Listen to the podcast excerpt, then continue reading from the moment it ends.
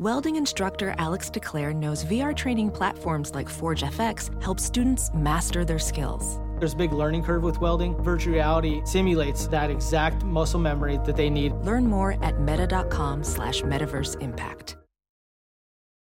So, what are you supposed to do between each Engadget podcast? Wait in silence? I'm Matt Smith, and every morning I walk through the day's biggest tech stories. It's short, relevant, and ready for listening whenever you wake up. Find Engadget Morning Edition wherever you find your podcasts, or ask your smart speaker for the latest news from Engadget.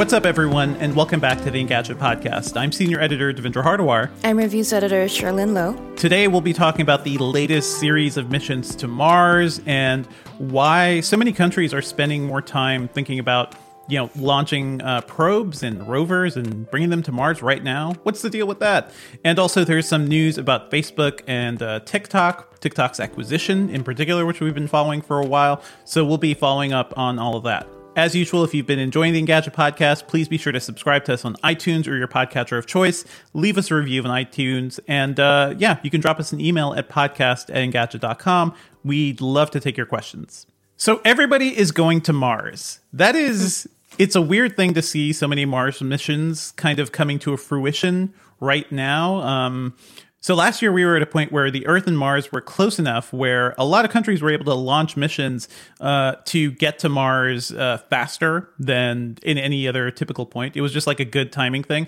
So we see three missions that are going to be coming up uh, right now. So this week, the United Arab Emirates announced that they successfully put a probe around Mars. That was a $200 million project they launched last July.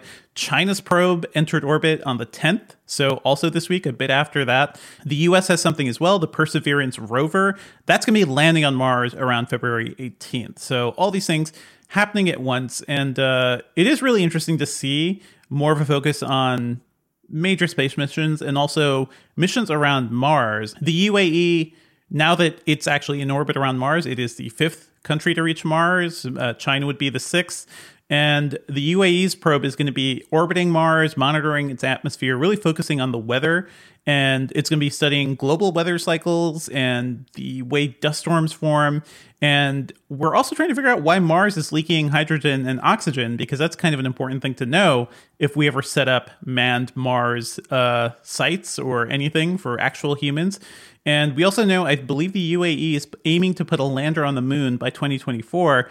Everyone's going to space kind of a big deal, especially for the UAE, which hasn't had like too much success in space recently, right? Any thoughts about this side of the story, Cherlynn? I don't really know what the UAE's attempts have been like recently, but I do know there's a lot of interest in space. It makes sense, right? The world's going to pieces. we gotta get out. Um, And we gotta get the heck out of here. and, you know, feeling like there's life out there will make us feel less lonely, hopefully. So uh, I understand the desire to look outside. And for me, just like learning all these space rocket names is part of the fun. I, I am having a lot curious though, like none China, of these were yeah, actual. from what I've seen. I, I mean, and India is actually the Chandrayaan from like I think two years ago was one we followed. But uh, no, I, I th- that's this is one of the races that's going Mm-hmm. on. To me, it seems like the other race is the manned missions, right? Like, but I don't know if any of these were actually manned. No. These were like drones No. and and, and A manned mission to. Mars would be a much, much bigger deal than a lot of these things. I feel like these things launch. Oh, just and just even into forgot. space, yeah. Right, just even into space is like a go- like a, a race right now, a challenge Mm-hmm. right now. So going to Mars with manned missions would be like a whole Yeah. other race that will probably happen soon. We're going to see a lot of things happening this that's not where decade, right? at. I believe China. China has always said, like, hey, at some point in the 2020s, we're going to have a permanent space station.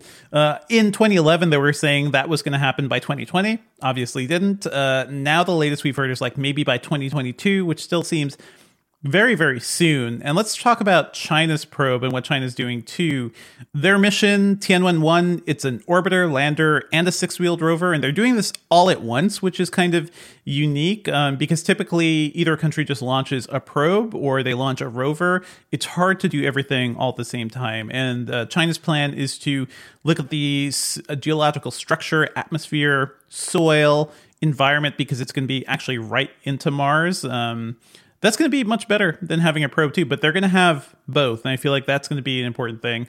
Um, China is the first country that's going to be doing both the orbiter and rover at the same time, and maybe we're going to see more of these combined missions from some com- from maybe we're going to see more of these combined missions from some countries too, uh, just because the cost of launching and traveling there seems like, hey, you should probably do more than one thing on your trip.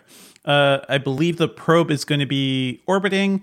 Uh, it's going to be releasing the rover and also coordinating the landing and all that stuff. The Chinese rover is going to be there for three months, and uh, you know they're hoping it can learn more. Um, you know, this also follows kind of a failure for China too. In 2011, they had a probe that they tried to launch uh, to reach Mars. It kind of stalled. It got stuck in the Earth's orbit, and a couple years later, it just came crashing down to the planet. Um, but now China has made some bigger leaps too. And yeah, the U.S. NASA has the Perseverance rover, which is going to be hey, it's another rover from NASA. Uh, I'm not sure like what else they're going to be able to do, and I hope it lands there um, you know, successfully. That seems like the hard part because landing anything on Mars because it has such a thin atmosphere and you can't like use parachutes. You really have to think hard about how you get something down to the surface. Um, that's going to be an ongoing problem for all these countries. You have any thoughts, Cherlynn? Just, I guess, yeah, in general about the push towards Mars and what these countries are so, doing? Mm-hmm. For sure. I mean, like this yeah. thought kind of just came to me like calling it a space yep. race. It is a race because it's a race for these countries to stake their flags on new territories. If you think about it, whoever finds things out first or whoever manages to what yep. set up camp first or whatever is going to be able to claim you have to think for the future when like we're trying to own pieces of these places when by we i mean race, the yeah. human pop race right i don't mean like me but like you know, if Elon Musk's gonna be there first, then like Tesla's gonna own a huge yeah. or whatever, SpaceX is gonna own a huge part of whatever planet we that is that is our horrific future where so the moon just has a giant Tesla or SpaceX logo on it because uh, Elon Musk yeah. got there first.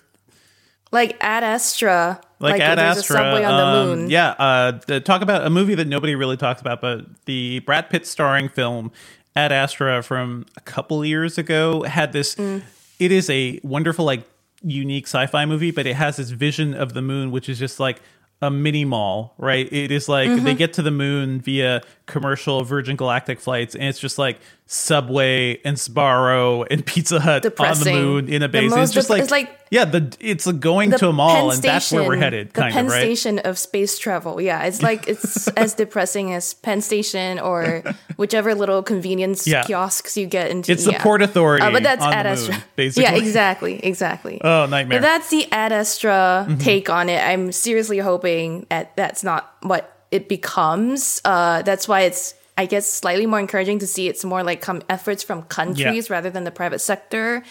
Uh, making it to these places first. That's why I, I feel like, you know, space programs are looking for funding all the mm-hmm. time.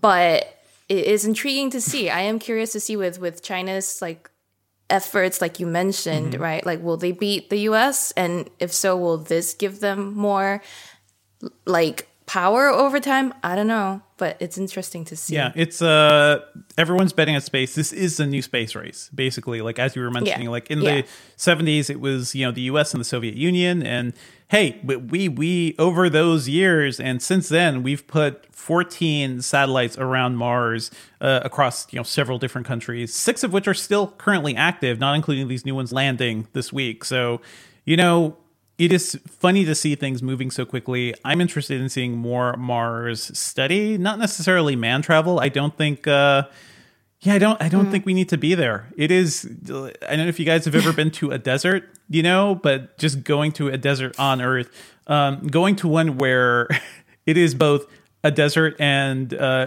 hostile to life in almost every way. I'm not sure that's the big push we need to put our money on, but I would love to study Mars. I want to study all the other planets, and certainly we can do a lot of this with robots and with probes and with machines that land and put you know don't risk human lives. Uh, but yeah, I wonder how fast we'll move on from that. Yeah. A little, a little mm-hmm. factoid mm-hmm. for our podcast listeners and our live stream viewers. Uh, I just want to point out that there's an article I read that translated the name of the Chinese rocket Tianwen 1 as like quest for heavenly mm-hmm. truth. And like that's a very literary, like a very prose like way of describing it. The, the Tianwen literally means sky questions. so it's it's like it's that's that's a lot to, to interpret from sky questions, but it is about like It's very yes, it's very literal. yes, I have sky questions. as I a need language. sky answers. You, we have questions Yeah. about the sky, but but I will say that like Chinese is a poetic language. There probably is that meaning from from whoever named the shuttle, Mm-hmm. but you know, it's it's questions about the sky, which is a kind of nice name for. I assume, shuttle, given that it is it is literally. China's biggest space mission so far, that yeah, they're trying to be a little poetic with it, but I don't know. Yeah, the one they named before this, Yinghuo One, it's more like Firefly One. So, you know, that's a bit a bit. And that was the one that poetic, failed and less poetic, and it Yeah. didn't make it out of our orbit. So there you go. Name your name That's your why they satellite need a better name now. Let's come down to earth a bit. Uh, Cherlynn, what's going on in the world of social media? You know, when I hear about social media news, it really makes me just want to go back to space and think about being on Mars for a while. So maybe I should rethink my plan about man's Mars travel. I mean, on Earth, time has stopped. And we know that for ourselves, but also for TikTok, right? Like TikTok has been in this limbo with the Trump administration from, you know, being slapped with a lot of accusations and then this having to sell, then being ghosted by the Trump administration around the time of the elections. And then now we're hearing news this week that the sale itself has been shelved and put on hold indefinitely. The Biden administration is looking to review some of the uh, decisions and the questions, uh, or the past efforts anyway, to handle some of these, you know, security risks, uh, alleged security risks. I don't know. Yeah, I don't. I, I, I I don't want to. I don't know how sure I am of these. Um, Well, from- like from- just to refresh, like I feel like the whole thing about we we got to have somebody in the U.S. own TikTok because yeah, because that's the idea. TikTok was a security threat, but also it was growing so quickly, and the Trump administration was just like, uh, I don't like that these teens are making fun of me, right? and it We also to- really happened after they somehow. right Yeah. it also happened after they kind of owned him at some of their rallies that they all mass signed up for and then didn't show up they ghosted him first so then he ghosted them back but uh uh so wall street the wall street journal reported that uh some of some of the sources it spoke to um say that the sale to oracle and walmart is put on hold indefinitely which is honestly like tiktok Sure. You know, I guess they they're going to be fine with or without. Like whether or not it happens, it feels like they're going to be fine. I think mm-hmm. they're going to enjoy having their own authority without Oracle and Walmart around. I almost feel sad for Oracle and Walmart. Dev, do you feel sad for? I don't. I don't feel sad for any of these multi-billion-dollar corporations. No, sorry, but I do wonder if TikTok is going to come back and be like, "Hey, U.S. government, you screwed up our business for an entire year." And it just seems like it's another mess that the Biden administration may have to clean up. Um, that you know the former administration left behind. Um, so yeah. Hey, I'm glad. I'm glad. It, it seemed like a weird thing, right? When we were talking about this, and like Microsoft was saying, "Hey, I'm going to buy a piece of TikTok." Sure, why not? It always seemed a little weird and um, a little like opportunistic in a way too. Like, oh, tr- Trump folks are being crazy. Let's take advantage of this and buy this hot growing uh, video app. There are questions about TikTok. There are questions about its ties to the Chinese government too, for sure. As with any major like hot Chinese company, so those those questions to me are separate from what happened over the last year, and a lot of it wasn't about those particular questions. It was just our you know tiny handed baby former president uh, had his feelings hurt and wanted to destroy this company in a way. I mean, yeah. Well, in other TikTok news, well, sort of related, TikTok's big competitor, I guess, Instagram, uh, is has announced a new set of best practices for Reels, which is Instagram's TikTok wannabe, TikTok thingy. TikTok clone, Um, yeah. It's its own version of in short videos that is not stored anyway. Um, and it's kind of basically telling its users in its best practices not to recycle or repost videos that you you you, you in- it from somewhere else. So basically, don't recycle your TikTok videos.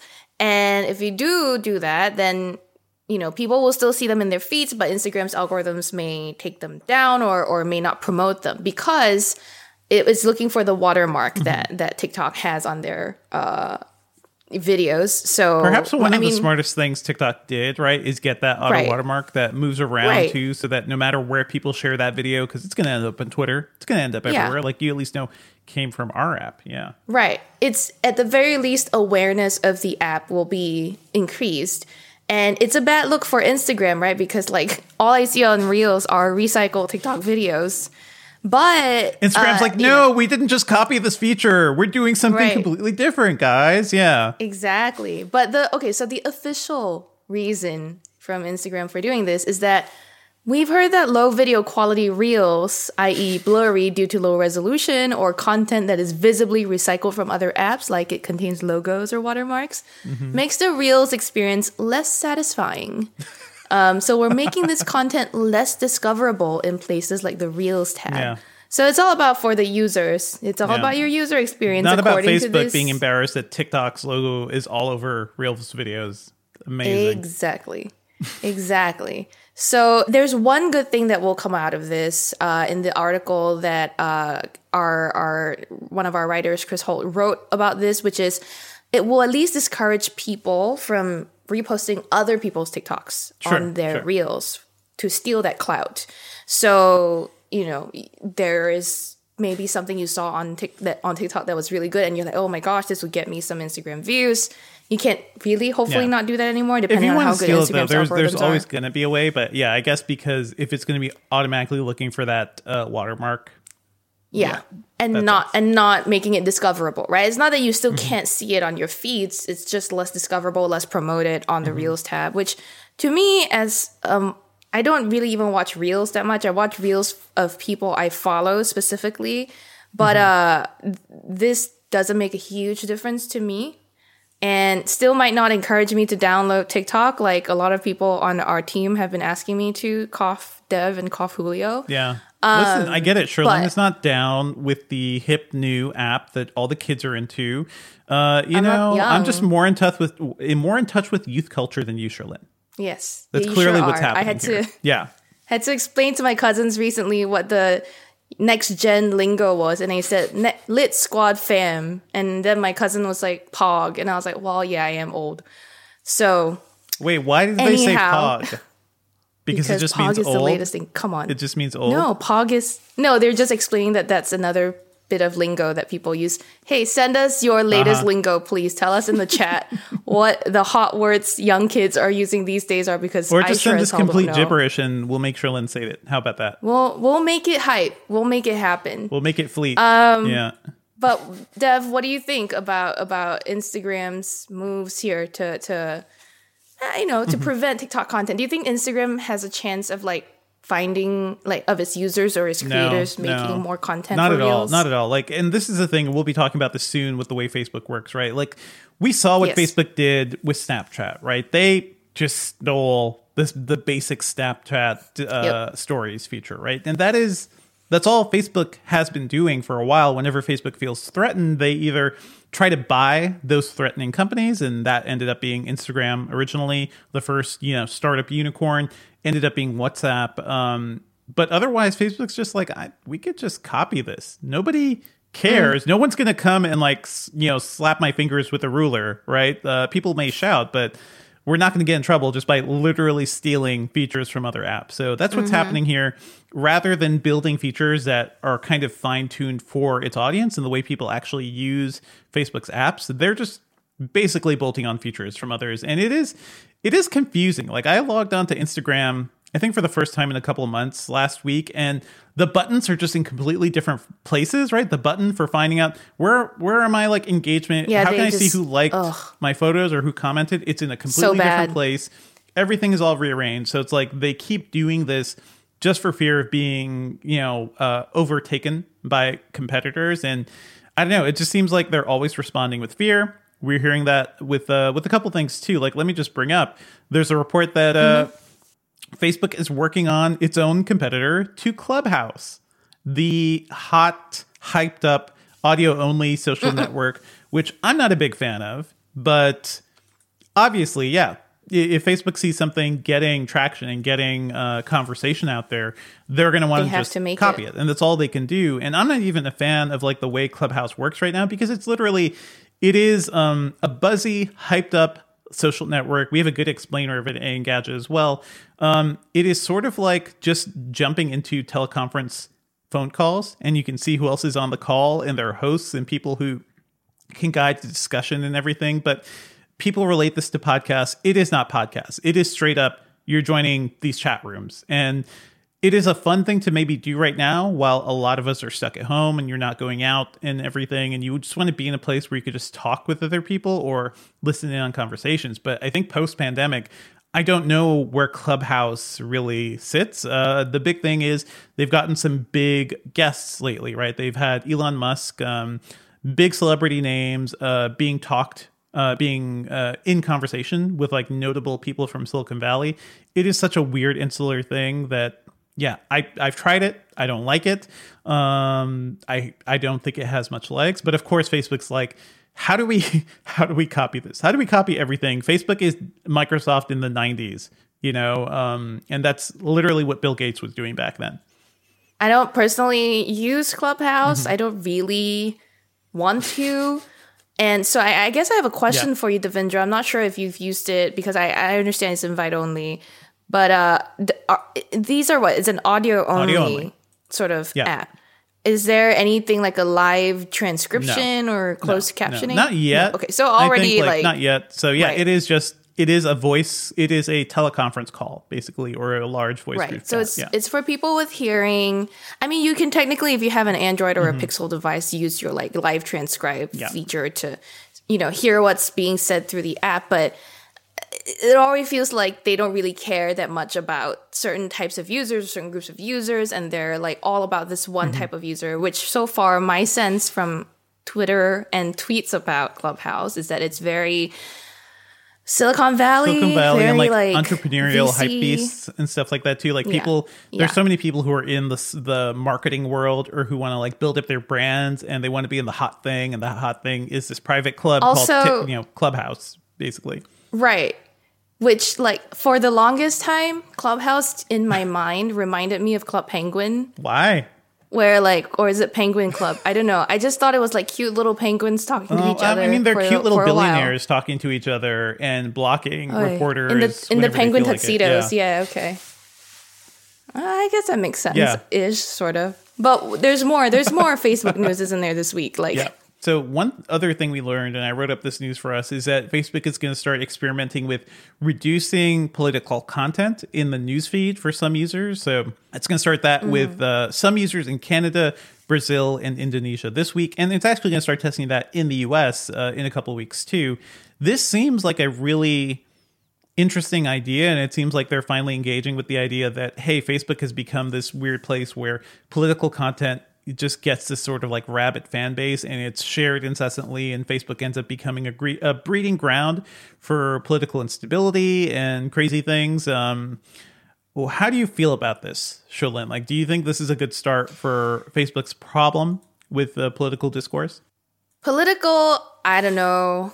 I honestly don't know really because i feel like people are stubborn you know really what's what's important is is true like mm-hmm, discourse mm-hmm. dialogue conversation and labeling things and reducing the amount of like triggering things that they see i think the labels were probably something that people were more likely to mm-hmm. ignore seeing less or fewer political items in your newsfeed might help put people in a better mood maybe just to like make them more open to conversation because they don't feel as mm-hmm. defensive or they feel like I don't know. I, that's that's like my take so far. For misinformation, that's definitely like it has to it has to be banned. It has to right, be like right. blocked. And they, they've been working on that. This is more like straight up just people yeah. talking about politics in a way. And I think also when you consider um, you know things like the time leading up to the Capitol insurrection, you know, early last month, uh, mm-hmm. uh, Facebook and other social platforms were places where people got together and talked about these things. Um, even if it was private groups, it is still like your platform is being used for literally the overthrow of the government. And that's something I feel like Facebook is trying to stop a little.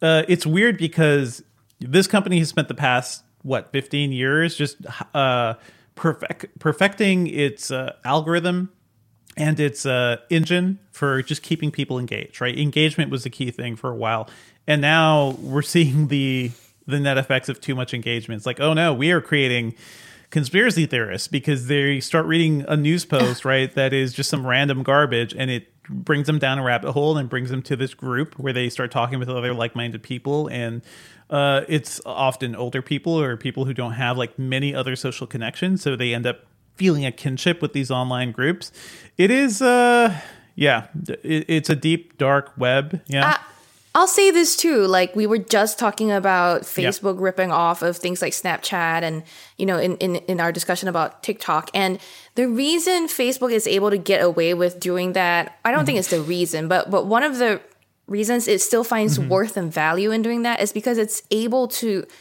it reaches so many people Yeah. that Snapchat had never. It never just did. So the fact that Facebook ripped off stories, Mm-hmm. put it in Instagram, and then it's starting to put it has already put it in Facebook. It probably will come to WhatsApp at some point. It's already in Messenger. so like it, you know, Facebook has this massive reach, and we know its influence is Mm-hmm. insane. Like, just so many people live their lives through one or more Facebook apps, and it's important for Facebook to consider like its influence on public discourse. For sure, for sure. I mean, Facebook has uh, Nobody is using Twitter. Close to three billion users now worldwide, like across all its products. Yeah. Like Facebook is the internet for so many people. It is it is the main platform for engagement. It is that's why I'm so critical of it because I do think this is a giant company that's grown so big and they have no clue what the hell they're doing. And so often, like they just look back, it's like, oh, we messed up even though all the critics have been saying, hey, maybe you should do something about misinformation and people taking your platform and using it to influence elections and whatnot, which we saw leading up to 2016's election. Facebook, just as a company, has re- kind of refused to acknowledge that. So, hey, more things are happening. They are actively banning COVID 19 vaccine misinformation. That seems like a good thing that's happening now um, because we need people to take that damn, take their vaccines so we can get out of this mess, right?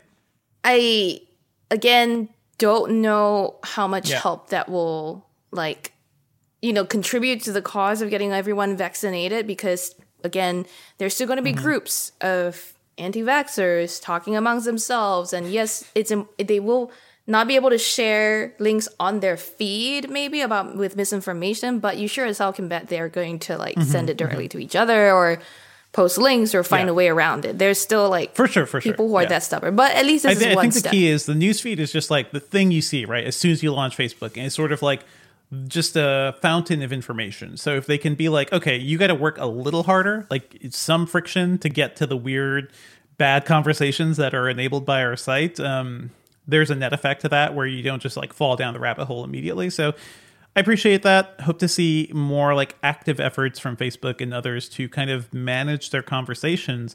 Anything else you want to mention about Facebook, Cherlynn? No, I think I've said it all, right? Like just consider their their reach and consider the influence that they have, and that's why it's important to make sure that they do the right thing. Okay, folks. In other news, um, we're trying to figure out what's going to happen with E3 this year. There was a report um, from several sites that uh, E3 would be turning its event into a digital thing, just like it was last year, which honestly makes a lot of sense. Um, E3 or the ESA, the organization behind E3, has responded and said that they're going to be transforming the experience for this year. They they're not saying how exactly. Um, I cannot imagine this is an event that happens when July. We're not going to be doing an in-person E3 anytime soon. People aren't going to be getting on planes or staying in hotels, so you know, give up on that idea. But I, I do wonder why are they being so coy with this? That is just super weird to me. I don't know. Do you have any thoughts, Cherlynn? I think they're not sure if they have Mm-hmm, enough news for an event. And I I mean the E3 before 2020 was widely panned as like nothing Mm-hmm. happening, nothing interesting. A lot of people are saying it was such a much less Mm-hmm. exciting show than before. And then you have the console launches all happening Yeah. in the pandemic year. and then now it's like, Yeah. well, what's going to happen? I don't know, Dev, you mean, probably have more insight than I do. I we don't know how companies are working with E3, and the ESA is still reeling from what happened a couple of years ago, where basically a lot of private information from attendees, including journalists, including their phone numbers and addresses, got leaked out because the ESA were complete idiots when it came to data security. People had to move; they had to move their houses, they had to you know find new places to live because their families weren't safe because angry gamers would take that information just like send uh, i believe some were swatted or like they just didn't know what these people would do um, and the esa holds a lot of responsibility for that. I don't think they ever really fully apologized. So yeah i, I don't know what's going to happen with this event. Yeah, that might be part of it, and I do think that if if the if the ESA is considering uh, an online show this year, it might be because it was looking at CES and seeing how that went, and thinking that maybe they Yeah. can replicate something like that. Not to say that this like CES this year was hugely successful or I th- anything, but all the shows are going virtual. I think we're getting better at virtual shows, and they're also. I, I don't know if you've seen this, Cherlynn, but um, the you know Geoff Keighley is a guy who's been hosting the Video Game Awards, and he's done you know the Summer Games Fest. So he's hosted these events virtually uh, with you know big companies participating and big guests and everything, and people follow his events because you get to see cool trailers for things. Um, some of those events have had like free game demo weekends on Steam where you could just like go play something new for a little while. And those are all things I think really won over a lot of gamers. Have to say personally, I I want to care more about E3. Um, since I was a little bitty gamer, you know, it was a thing I would read about in Electronic Gaming Monthly and other magazines and be like, I want to go there someday. I want to do this thing. And um, Yeah. I was lucky enough to get to go a few times, but where it is now, I don't think the ESA has done a good job of like maintaining its relevancy. It should probably stick around and certainly in digital form this this year, but I hope they find ways to like engage gamers more and you know the industry. Get some of those get some of those demos out there. If they can work with mm-hmm. microsoft and sony and nintendo to get some quick demos into their stores or even with steam for people to like play things over the cloud I think that could all be really useful for a lot of folks. This is a place where cloud gaming could be better, where you don't have to install Yeah. something on your system. You could just like, hey, go into a web browser, play the first 15 minutes of this uh, this demo, right? That typically you would have to travel to Los Angeles to play. There are ways we could do this, and I hope uh, we figure this out moving forward. Yeah, For sure. Well, there's been happier news, I think. happier news. Are you talking cycle. about Cat Lawyer? Let's hear Cat Lawyer. Mr. Ponton, I believe you have a filter turned on in the video settings. Uh, Take- take we're look. trying to, we're, tr- can you hear me, Judge? I can hear you. I think it's a filter. It, it is, and I don't know how to remove it. I've got my assistant here. She's trying to, but uh, I'm prepared to go forward with it. Uh, That's, I'm here live. It's not, I'm not a cat. I I can I can see that. Um, I think if you click the up arrow next to this, I I'm not a cat. Let's make that is the current meme, and I feel like that just speaks to the heart of where we are as a society right now. I am not a cat, says uh, attorney Rod Ponton, who was transformed into a cute little kitty cat with uh, facial mapping um, during a recent trial, I believe, or yeah, I I forget what exactly this event even was, but he was working, you know, he was talking to a judge. He was, uh, there was the competing attorney right there. This was a very official event. And um, he was an itty bitty little kitty cat. And I just have to say, this is this is all of us, right? Isn't this your worst nightmare, Cherlynn? I don't know. I think I would roll with it. Uh-huh. I think I would have enjoyed being the cat. But I will say that like I've been out this week uh dealing with like family affairs and uh I didn't look at Twitter until that day, like that fateful day when Cat Lawyer was trending. The impeachment trial was also trending. And everyone was like, it's lawyer day, but it's cat lawyer day. And like honestly, there were a few things that could like make me really like Uh-huh. like laugh or smile. And I was like looking at that video and I was just like, okay, this is like I can't help but laugh Everything because it, it is set up like a ma- like a great comedy sketch too, because it's sort of like you see the cat and then you hear the realization of the guy. cat's He's like, oh, oh no. And then the judge puts on Yeah. his glasses, like, gotta I gotta get a closer look of what the hell is happening here. Um I'm not a cat. And the judge is just like, I can I can see It's- that. I love it. It's love it. It is also a perfectly executed. And the cat eyes. eyes. The cat eyes are looking down at the Zoom logo like, oh no, because they're mapped to his It's- face. figuring out right th- this man freaking out at being a cat in front of this important trial is everything. It's I love it. You can hear it, the distress in his voice, the fact that he had to explain he was not a cat because the AI was just so good. It was it was insane. I feel mm-hmm. like there's an SNL skit in our future. is, I mean, like- that was a- SNL right now will take the skit and uh, milk like Exactly. milk the humor out of it so that it is not funny anymore. I don't know. Um, Yeah. But let's talk about what happened here. Um, so we've seen a couple of reports that apparently this was a video plugin uh, that was included in Dell laptops like a decade ago. So this lawyer is just on a really really old machine, um, and it was the default plugin for video chats. Which I'm just I am baffled why you would turn a cute cat filter into something that would be the default for Skype and everything. And I'm also shocked it just works with Zoom. Like it was smart enough to work with an app that definitely didn't exist back then when it was created. So kudos to the company who has developed this thing. Um, there are ways you could get similar filters on your your system if you really want it. Uh, but yeah, these days you can actually Yeah. get like things that are actually mapped to your face and look more um more modern. What i think what's hilarious about this is that there's like the basics of face mapping right? Like the face moves he blinks So his good. mouth moves but it is sort of like this janky um 2000 era of uh, facial mapping and i i, I kind of dig it. The aesthetic if it was perfect it was a perfect you know snapchat cat replica that would not be as funny it is you need the herky jerky you need the eyes you need everything to make this work and uh you know he's the guy at the moment he is the new I- bbc dad right Yeah. I, I mean, I have two things to say just about this specific thing, which is one, the opposition's face is stone cold the entire time, which is incredible.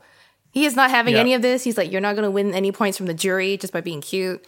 And then the the second thing is my other thought was, what if all of your cats, because I don't have my own cats, but what if all your of your cats' internal voices actually sounded like, Like this this man's, man's? I would like we all think our cats sound cute as hell, but actually this is how they sound. why would you put that in my head Shirley? It's a don't, thought. don't to, do that um now you have to to be clear it. this was a civil forfeiture case so nothing nothing sexy it wasn't a murder trial or anything it was just like a simple procedural trial but uh it, it will now live on in infamy. Um i will say uh thanks to the internet i believe this uh this guy this lawyer was milkshake ducked pretty quickly because later that day and by milkshake duck uh i'm talking about the meme wherein everybody's like milkshake duck. The you know the this fun duck loves to dance and drink milkshakes. And then immediately after we regret to inform you that milkshake duck is racist okay like that's it's it's just what happens immediately on the internet um this happened Oh, no. sort of in a way because i believe this guy um was accused of using the power of his office to harass a former you know a former person that he was seeing so not not not a great dude yeah That is so Yep. sad. That is so so sad. I, I guess I will no longer wish that your cat's internal voice sounds like this No, man. not at all. And yeah, shout out. It was pixelated boat. It is one of the genius genius tweets from Mister Mister Boat, and uh, thank him. I thank him so much for it's him and dril really describing the internet as uh, it exists today and as we live in it. what makes you be worthy, Shirley? And how about some Overcooked two? Look, uh, very kindly, people in Uh-huh. my life or not in my life have sent me this news article about Overcooked 2 being free Like to play to addict, for yeah. a week around Yeah. Valentine's Day. And I mean, D Man, one of our regulars, sent I think sent it to us via Twitter Mm-hmm. as well. Uh, our social media editor, Mike Morris, also sent it to me. And I'm just like, y'all, I already own this thing. Why do I need it to be free to play? Who do you think I am? But I guess, yeah. I have the gold class membership to Overcooked too. I don't need. I don't need the free to play. Don't what what comes in the gold class Uh, membership? the the Suns Out Buns Out bundle, apparently, according to this graphic that we're looking at. um, I would be interested in checking out the Uh-huh. Suns Out Buns Out bundle, but I will say that there is probably a furious game of Overcooked 2 in my future, in my near future. Uh, if if if the snowstorm Uh-huh. lets up, or you know, we'll see. But it, it, it's nice to see, I guess, some people getting into Overcooked during this time. Valentine's Day, I think some of the articles were saying that this is going to be you and your partner's relationship test, and it truly is, honestly, a good test. If yeah.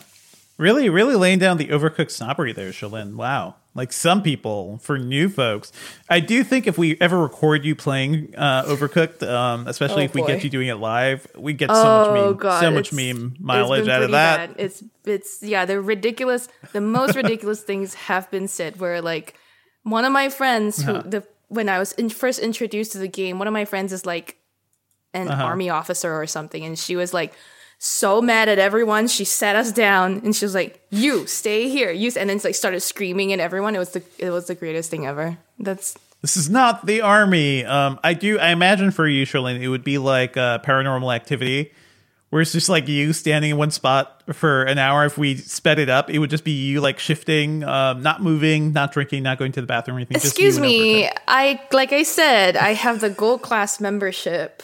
I played this Uh-huh. solo. Like I play. This is kind of sad.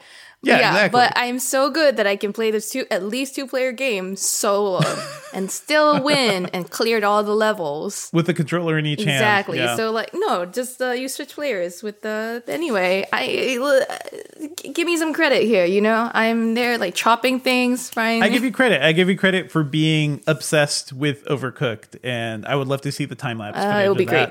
Maybe we can make that happen someday. someday. Live. We Yeah. can play this live. It'll be fun. someday. Let's move on to what we've been working on. And I'll let you actually lead the way here, Oh, Cherlynn, yeah. because I'm sure there's a lot of stuff you want to talk about from Sundance last week, which we didn't get to hear from you. What's up? Like, what were your favorite things from Sundance? Um, so Coda was actually amazing. So yes, I I, I wish I could have had the, Mm-hmm. time to really dig down to the Sundance chat because like some of the things that Terrence really enjoyed, I I didn't really enjoy as much as he did. But him and I have different tastes. It's fine. um, but you just really wanted to stamp on he his joy. loves Like, we're all it. going to the to the World's Fair, which is something that I was initially excited for based on the synopsis, but Mm-hmm. Yeah, I, it yeah. was not my my thing, and that's fine. One thing that T- Terrence and I did agree on was how strange Four Feet High VR was, and I wrote that up for our little Yeah. Sundance roundup. Um, Four Feet High VR, I th- yeah, I I, think it had the yeah. potential to be really good, like a, a good look at what it's like to be in a wheelchair as a teenager, exploring your sexuality, Mm-hmm. which it's an intersection of topics that I've been looking at for a while now, but we haven't really seen explored otherwise. And it was a really stark look, but I think the filmmakers got a little too caught up in exploring the medium as opposed to telling the story. Mm-hmm. So it got a bit too convoluted. Like it was hard to watch. Um, like I literally had spin around to just catch, like to stay, you know, on sure, top of for the, sure. what's going on. I, I kind of love that though. Like my my thing about it. Um, so I watch this as well, right? And it is 360 degree video, right? It is video you put on your headset and you're looking in one direction. You could turn around all the way. You can't really move, but you can look in every different direction. I do think compared to a lot of the things we used to see, Cherlynn, at like Tribeca and other film festivals, it does feel like the quality is better and the way they place the camera like yeah sometimes you may have to look behind you but it's not always essential right? It is a there are reasons why you may want to watch this multiple times because you're not going to catch everything at once and sometimes you'll be looking at something behind you. You kind of hear something uh, you looking at something in front of you you sometimes hear something behind you and because it has like you know environmental audio you turn around and there's also something there for you to lo- look at Oh, yeah, So, I mean, i don't know i feel like that was I do think, like Yeah. like I said, the technical and technological parts of it were impressively done. The quality, like you said, Mm-hmm. Was good. Some of the animation, and there is some animation interplay here, was intriguing Mm-hmm. as well. The way it like was mapped nicely to the surroundings. I just kind of there are parts of the story that to me it took away from, but there are still parts of the story that were well. I just I, I guess I had higher hopes for it Yeah. than than I might have. Yeah. The yeah, other good accessibility related uh, piece to come out of Sundance, I think, was Coda. And Dev, you you you know Mm-hmm. put us onto it by reminding us it won awards, I think.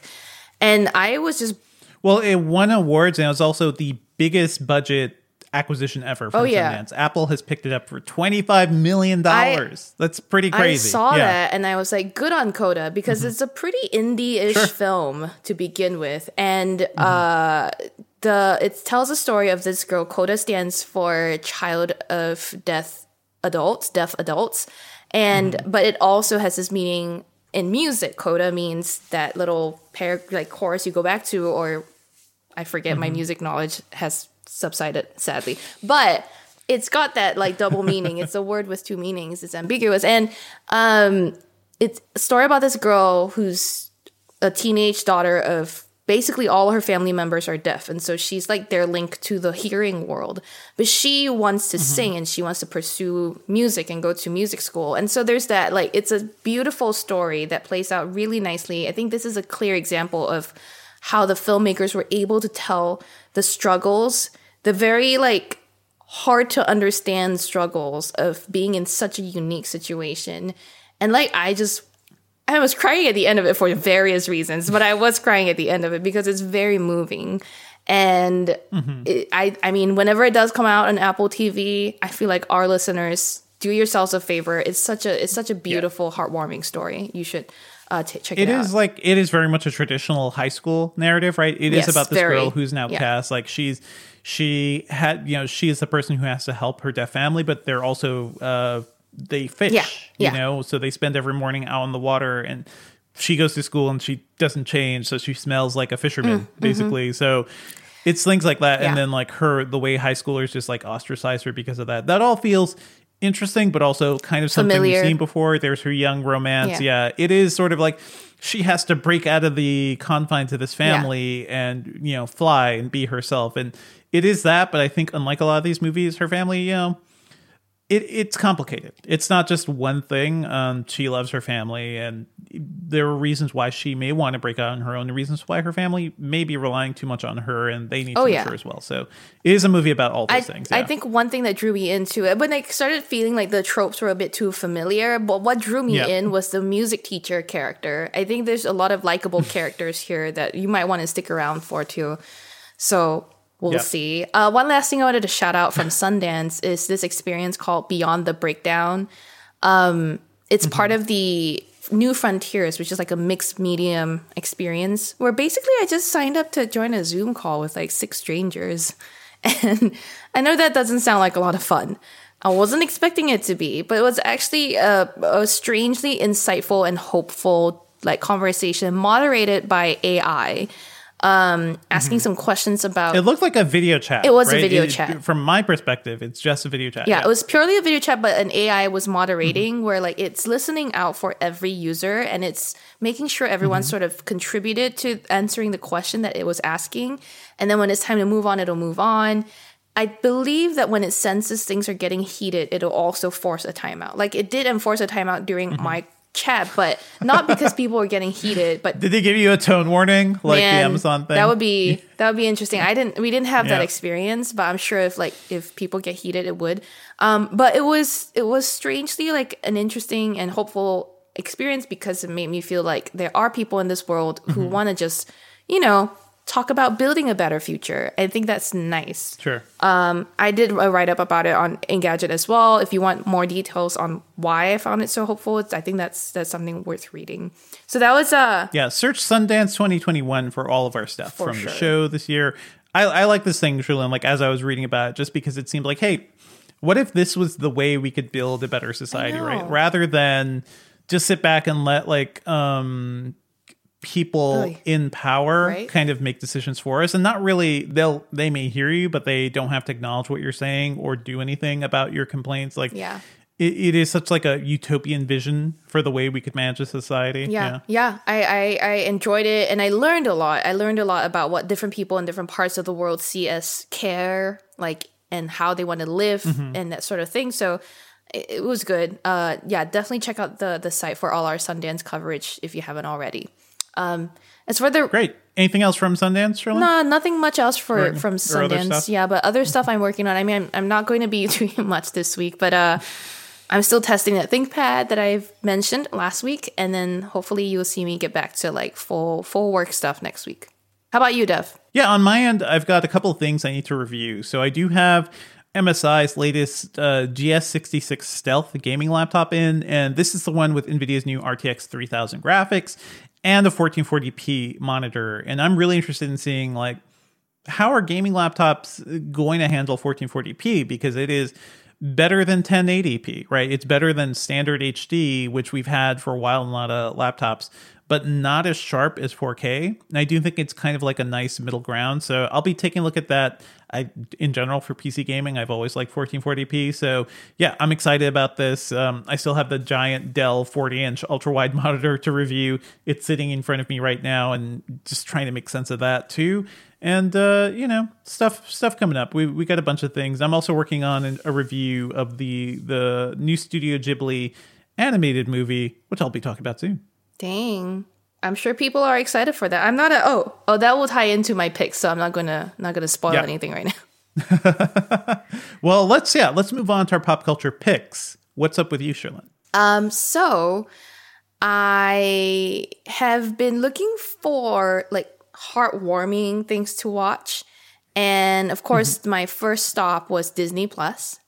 Um, and like I revisited some old favorites like Monsters Inc. and Incredibles. I just like them because they have cute little baby characters, yeah. adorable.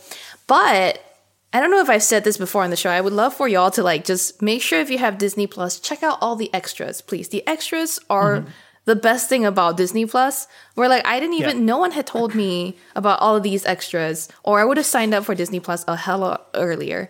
Um, okay. But for Monsters Inc., there's like, sorry, from from The Incredibles, there's like a whole separate section on Jack Jack. Like there's just bonus content about Jack Jack. It's great. Yeah. Uh, for Monsters Inc., you get extras on like Mike and and I guess his car, which I'm less interested in. I want more babe, cute baby and cute animated babies. Just give me more of that. Mm-hmm. Um, so Disney Plus, if you have it, check out all the extras. The other thing was my actual show recommendation is I don't know if you've heard anything about this. It's Resident Alien. Uh, Dev. I have heard about it, and I love Mr. Alan Tudyk, so yeah. I will be watching. So I I have seen the pilot at the very least, and I'm making mm-hmm. my way through the show. It's a sci-fi show, I believe, and it's on Prime Video, if I'm not wrong. Um, mm. It's it's good. Uh, very, very, very weird. Alan Tudyk is amazing in it, but the, the show is just so strange in a good way. The story is gripping. I kind of struggled to like the characters at first, but I've warmed up to them. It's it's it's definitely going in a very interesting direction. I feel like if you're looking for a almost a procedural sci-fi mix plus a little bit of a small town vibe, this will this will get you. This is going to get you in all the mm-hmm. right places.